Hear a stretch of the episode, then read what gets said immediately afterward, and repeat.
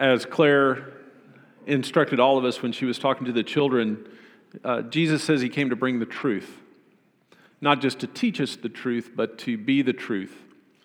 And human beings have struggled with how to express that ever since. We have biblical creeds, we have church creeds, we have the historical ecumenical creeds like the Apostles' creeds, creed that we um, recite here often, or the Nicene Creed. We have modern ecumenical creeds, regional and local creeds, denominational creeds, interdenominational creeds, and creeds for specific movements.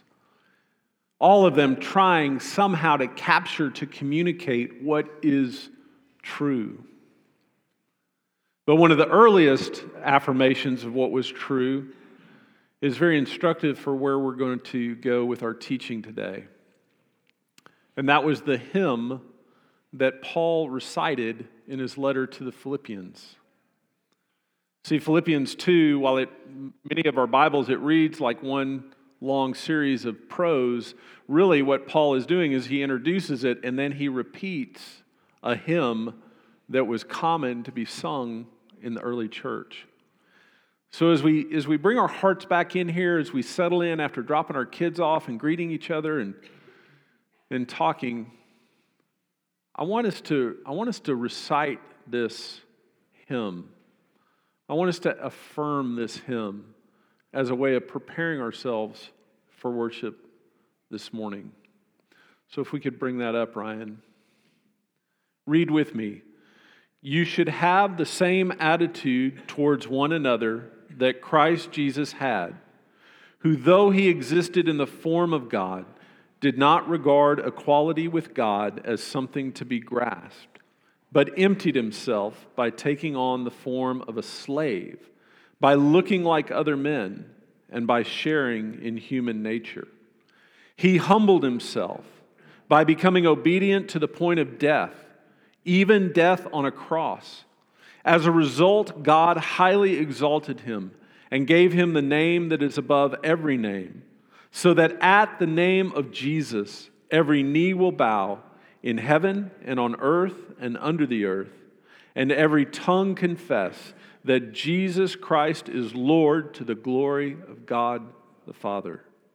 Amen. Well, again, welcome everybody. My name is John Ray. Welcome you if you listen on the podcast, if you're watching on the Facebook live stream. We're really glad you're here. If you're going to listen to this later in the week as you're working through the learning guide, um, we're really glad you're here. You know, when I saw the bumper sticker on the beat up pickup, I just had to laugh. It said there across the back of this truck, The truth will set you free but not until it is finished with you. And I had to laugh. For much of my life, you see, I had been taught by people in church that truth was truth. And our group had the truth, and other groups didn't. And while that didn't make us better than other groups, well, it um, made us better. Um, and I later went to a large state university that had John 8 32 engraved across the doors of the main building. That was the verse that David Foster Wallace was making fun of when he, or was riffing on when he said, The truth will set you free, but not until it is finished with you. There it is, of course, the truth will set you free. But this state university did anything and everything but promoting biblical truth. It had a version of the truth that it said, We have the truth, and other groups don't. And that, while that doesn't make us better than other groups, well, it, um, it makes us better than other groups. And then after the university and my experience in the church, you know, I, as a young person, I was very involved in politics. I loved the, the, the game of it, I loved the sensation of it and everything. And there I was taught, hey, our group has the truth. And that absolutely makes us better than everybody else with that, with the, with the political. And I kind of felt like as I was writing this out, as I was preparing, uh, this is turning into one of those man walks into a bar joke, right? There's the preacher and the politician and the professor, and they're all arguing, and then Jesus walks into the bar. It's, it's kind of what's happening here. In the midst of all these truth claims that we live in in our world, whether it's academic, whether it's political, whether it's religious, Jesus walks in and makes a declaration that shatters them all. So pray with me as we prepare to hear what he would say to us today. Jesus, we welcome you. We welcome you to walk in and to speak. God, that you would be present here and we would be present to you. And that everything that we think we know, we would hold out to you to affirm or to pluck out, to verify or to show us its falsehood. Because, Jesus, you are the truth. Not our thoughts, not our creeds, not our theology, but you, the person of Jesus, embody truth. So, as we ask this question, reveal yourself to us today, we ask in Jesus' name. You see, the truth is found in the person of Jesus and is reflected in his kingdom. And the question becomes will we let Jesus have his way with us? That was the question that essentially he was asking everybody that he encountered his disciples, the crowds, the Romans, the Pharisees, everyone that he encountered was being asked in their encounter with Jesus, Will you let Jesus' truth prevail? In our text this week, as we lead up towards Easter, we see Jesus brought before Pilate, the Roman authority of the time. Well, let's look at the text, John 18, starting with verse 28. It says, Then they brought Jesus from Caiaphas to the Roman governor's residence. Now it was very early in the morning. They did not go into the governor's residence so they would not be ceremonially defiled, but could eat the Passover meal. So Pilate came out to them and said, What accusation do you bring against this man? Now, it, you got to, this story is just full of vivid imagery and irony. You're going to wake somebody up early to ask a favor of them, but you ask them to come outside because you don't want to get yourself dirty going inside. Now, that's not how to win friends and influence people, folks. That's not something you do to get on someone's good side, but nevertheless, they do this. And the irony here is that you have a group of people who is plotting to unjustly try and execute an innocent man while at the same time they're worried about appearances. They're worried about how they look. They're worried about what people will think with that. Do you see the blindness? Do you see the irony there in what they're doing? They're so consumed with appearance, they don't even realize that they're plotting murder of an innocent man. Well, let's go on. After Pilate asked his questions, it says they replied, If this man were not a criminal, we would not have handed him over to you, which is kind of circular reasoning. Uh, Pilate told them, Take him yourselves and pass judgment on him according to your own law. The Jewish leaders, the Jewish leaders replied, We cannot legally put anyone to death. Now, this happened to fulfill the word Jesus had spoken when he indicated what kind of death he was going to die. So Pilate went back into the governor's residence, summoned Jesus, and ask him, Are you king of the Jews? And Jesus replied, Are you saying this on your own initiative, or have others told you about me? Pilate answered, I am not a Jew, am I? Your own people and your chief priest handed you over to me. What have you done? And Jesus replied, as Jesus is wont to do, not with a direct answer to the question, but with what he wants to say. He said, My kingdom is not from this world. If my kingdom were from this world, my servants would be fighting to keep me from being handed over to the Jewish authorities. But as it is, my kingdom is not from here. Then Pilate said, So you are a king. we need to stop here for a minute because we can easily get tripped up here. When we talk about worlds and kingdoms and different things like that, what Jesus here, this, this word for, for world that he says, My kingdom is not of this world, is cosmos. It's a word that's used often. It's just a, a reflection of the reality of the world that they live in. Jesus is not saying this. He's not saying, Hey, my kingdom is some airy fairy thing out in the nebulous that's, that's distinct from the tactile, that's distinct from your everyday living. Even though it's easy to read it that way, right? It's easy to think of Jesus when he says, My kingdom is not of this world, of think of just, you know, well, maybe it's heaven. Maybe it's that place we get to after we die. Maybe it's something that, that deals with the spirit realm that we can't see or, or taste or feel. Maybe it's something like that. That's not it at all. Think about the context of where this is coming from. John Farthing, a few weeks ago, taught so eloquently about how the world trades in death, how the world uses death to enforce its rules, how the world rules us with the fear and the power of death, and how that results in violence, competition, scarcity.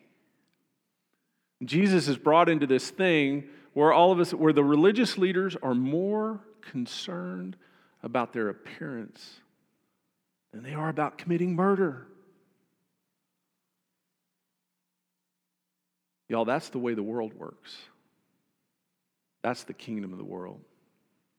Jesus is brought into the palace of a governing body that rules by force of arms, threat of violence and death. Y'all, that's the kingdom of this world. That's the kingdom of this world, is the one that rules by threat or bribe or coercion or the power of appearance or buying or selling or how good you look or how smart you are or how much money you have, what race you are, what nationality you are, what gender you are. That is the kingdom of the world. And Jesus declares, My kingdom is not of that world. Instead, his kingdom operates on something radically different than all of those things that we are taught to think have power and have rules. He goes on to say, Jesus replied, You say that I am a king. For this reason I was born, and for this reason I came into the world to testify to the truth. Everyone who belongs to the truth listens to my voice. Pilate asked, What is truth? When he had said this, he went back outside. It's interesting that Jesus doesn't respond to that, right? Because Jesus has already responded with his entire life. When he had said this, he went back outside to the Jewish leaders and announced, I find no basis for accusation against him.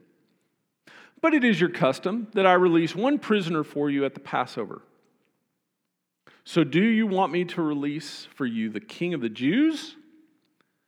Then they shouted back, Not this man, but Barabbas. Now, Barabbas was a revolutionary. And again, the passage is thick with irony that this, the ultimate revolutionary, the ultimate revolutionary Jesus, who comes with a kingdom that is not of this world, that doesn't even, it doesn't fight according the way this world fight, it doesn't operate the way this world operates, but he brings his kingdom to overturn all other kingdoms. The ultimate revolutionary. And the people who were destined in a way, created to know that, to witness to that, to see that, to feel that, to live in it, his own people instead choose a common, everyday revolutionary of the world, one who would fight with a sword or an IED or whatever was at hand. That's who they choose. And so often that's who, who we choose. Now, it seems pretty evident to me as we look around and as I examine my own life that as I get older, the less receptive to new ideas and information I become. In fact, if I'm going to be completely honest, in my own life, it has taken major traumatic situations, significant loss, for me to even consider something different than what I thought I knew. Once we hit adulthood, most of us, we have so imbibed the laws, the ways that the world works, the systems, the habits, the customs of this world that we just become dull, if not totally immune to anything different. The question becomes then how do we break free? How do we learn to live in this world, but not of it? You see, it wasn't just Jesus. When Jesus says, Hey, my kingdom is not of this world, it's not just him. That's what he invites all of us to do. That's what he invites all who he invites all of us to be. Are people who live in this world but not be of this world. People who base our lives on his kingdom, not the kingdom of this world. How do we do this? How do we start to really learn instead of, like the world says, just cocoon ourselves off into informational ghettos where all we hear is just affirmation of what we already believe? How do we do this? How do we learn to recognize what things are helpful to us and what things limit our ability to truly be transformed? What are the things that keep us from knowing deeper truth? The theologian Karl Barth said this. He said, No cultural education, no art, no evolutionary development helps us beyond our sins. We must receive assistance from the ground up. Then the steep walls of our security are broken to bits, and we are forced to become humble, poor, and pleading. Thus, we are driven more and more to surrender and give up all that we have. Surrender and give up those things which we formerly used to protect and defend and hold to ourselves against the voice of the resurrection's truth. Well, here's the first step what he says in this process if we're truly going to know the truth, if we are truly going to live as people in this world but not of this world, if we are truly going to live as apprentices of Jesus, if we are truly going to know the truth, we have to give up the truths. Small t, truths. We have to let go of those things that unexamined just received, the things that the culture approves of, or our habit, or our clan, or our tribe, or whatever it is, say is true, but ultimately cause violence, cause separation, cause scarcity. We have to examine everything that we hold as true in order to know the truth. Now, some of the, I'm not saying all of those things are wrong. Hear me clearly. I'm not saying that all of those things that we have come to believe are necessarily wrong. But if we hold them unquestioned,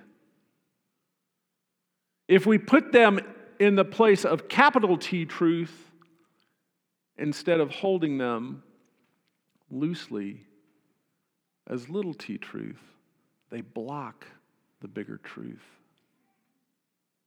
So we have to be willing to let go and to examine those things which we hold as true in order to know what is true.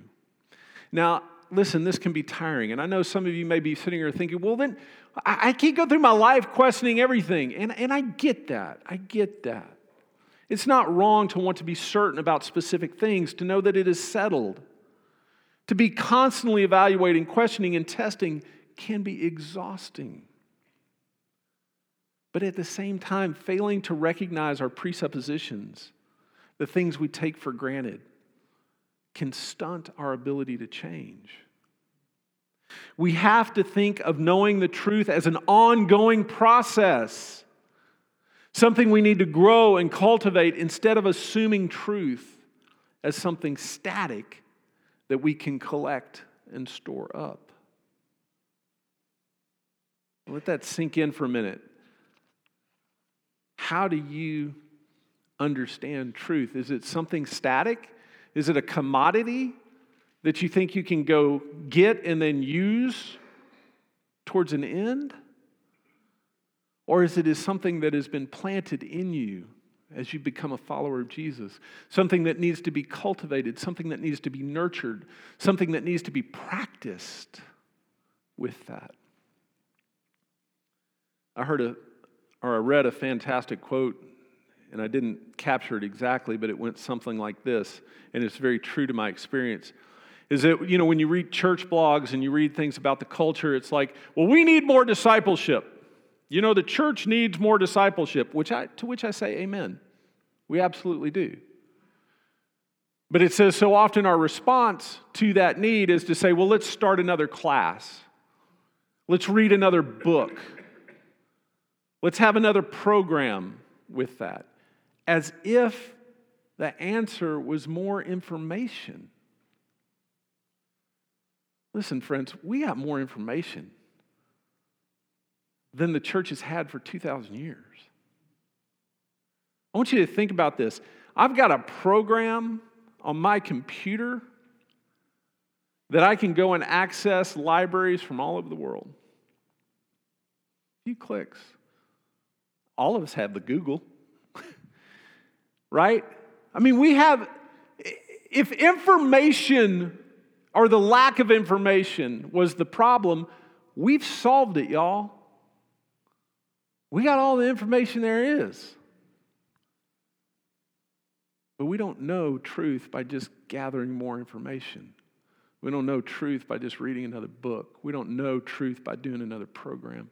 No, we know truth by practicing. See, we've talked about that a lot here at Grace Church. How our idea, the way that we've been brought up, the, the kingdom of this world, if you will, is here's something, understand it, and then do it. Maybe. Right? Are you with me? Is this true? Right? We hear something that's like, well, I got to understand it. You know, I want to parse it out. I want to know where it came from. That's not bad. Listen, that's not bad at all to do. And then we decide, well, maybe I'll obey it. Maybe I'll do it. Whereas the biblical model, the model that is represented by Jesus time and time again, is hear something, do it, and then understand it. Maybe. Now, that's a very sim- simplified linear model. We all know that it actually works more in a spiral where we're, we're constantly hearing, we're constantly doing, we're constantly evaluating. That takes us back to hearing more and seeking more. But if we're waiting to have all the right information, and if we're judging others on their ability to know the information, we're operating according to the kingdoms of this world, not according to the kingdom of God. Knowing the truth is a dynamic process that where action and practice is a necessity, not an option. Leads us to the last point, maybe the thing that holds us up the most. We looked at how we got to let go of the little truths, how we've got to put this into action first before we can really understand it. Listen, y'all, let's admit it change is scary. True change is scary. It's not comfortable to let go of those things we hold as certain. It's not comfortable to examine our presuppositions, our, our points of view. It's not comfortable to ask questions. And it's sure, not un- it's sure not comfortable to step out to practice something different, challenging. That's not comfortable. Change is scary. Look, we all see in our own lives and in the lives of other people the tendency to keep doing bad things just because you know what's going to happen, right? I mean, we have practices, we have habits, things that we see people do, and they, and they kind of know that it's wrong. They know it has a negative effect, but at least they know what's going to happen. At least they know the outcome. They're comfortable with the situation, even though it's producing hurt and death. We get locked in our habits. We get locked in our ruts. We get locked in our routines. We get locked in our cliques. We get locked in our assumptions. Oftentimes, just because to change is scary. Knowing the truth means following the truth, and that is going to cost us. And the only way that I know to overcome that fear is to go back again to the story is to go back again to the hero of the story, Jesus. Now, I want you to think about what we recited when we started that passage from Philippians 2. Think about this. Think about those words in the context. Can you, Ryan, can you bring those back up, that first slide from Philippians? Think about the action in this as they sung it. This was not just hypothetical information. They were singing about a practice. And the focus was Jesus, who did everything he's asking us to do letting go, humbling, serving, obedience. The way we overcome that fear, the way we let go of these truths, the way we put this into practice is we fix our eyes, our minds, our imaginations on Jesus, who went first, who has done these things, who embodies these things, who knows what is true and is what is true. What is true? What is truth? Jesus is true. Jesus' life, death, resurrection, and ascension, his teachings, his interactions. What is true? Jesus is true. What is not true? Violence, death, power over, buying and selling acceptance and rejections based on your race or your gender or how smart you are, how much stuff you got, or how you look. That's not true. That's a lie. Jesus is true. I'm going to invite the worship team to come up.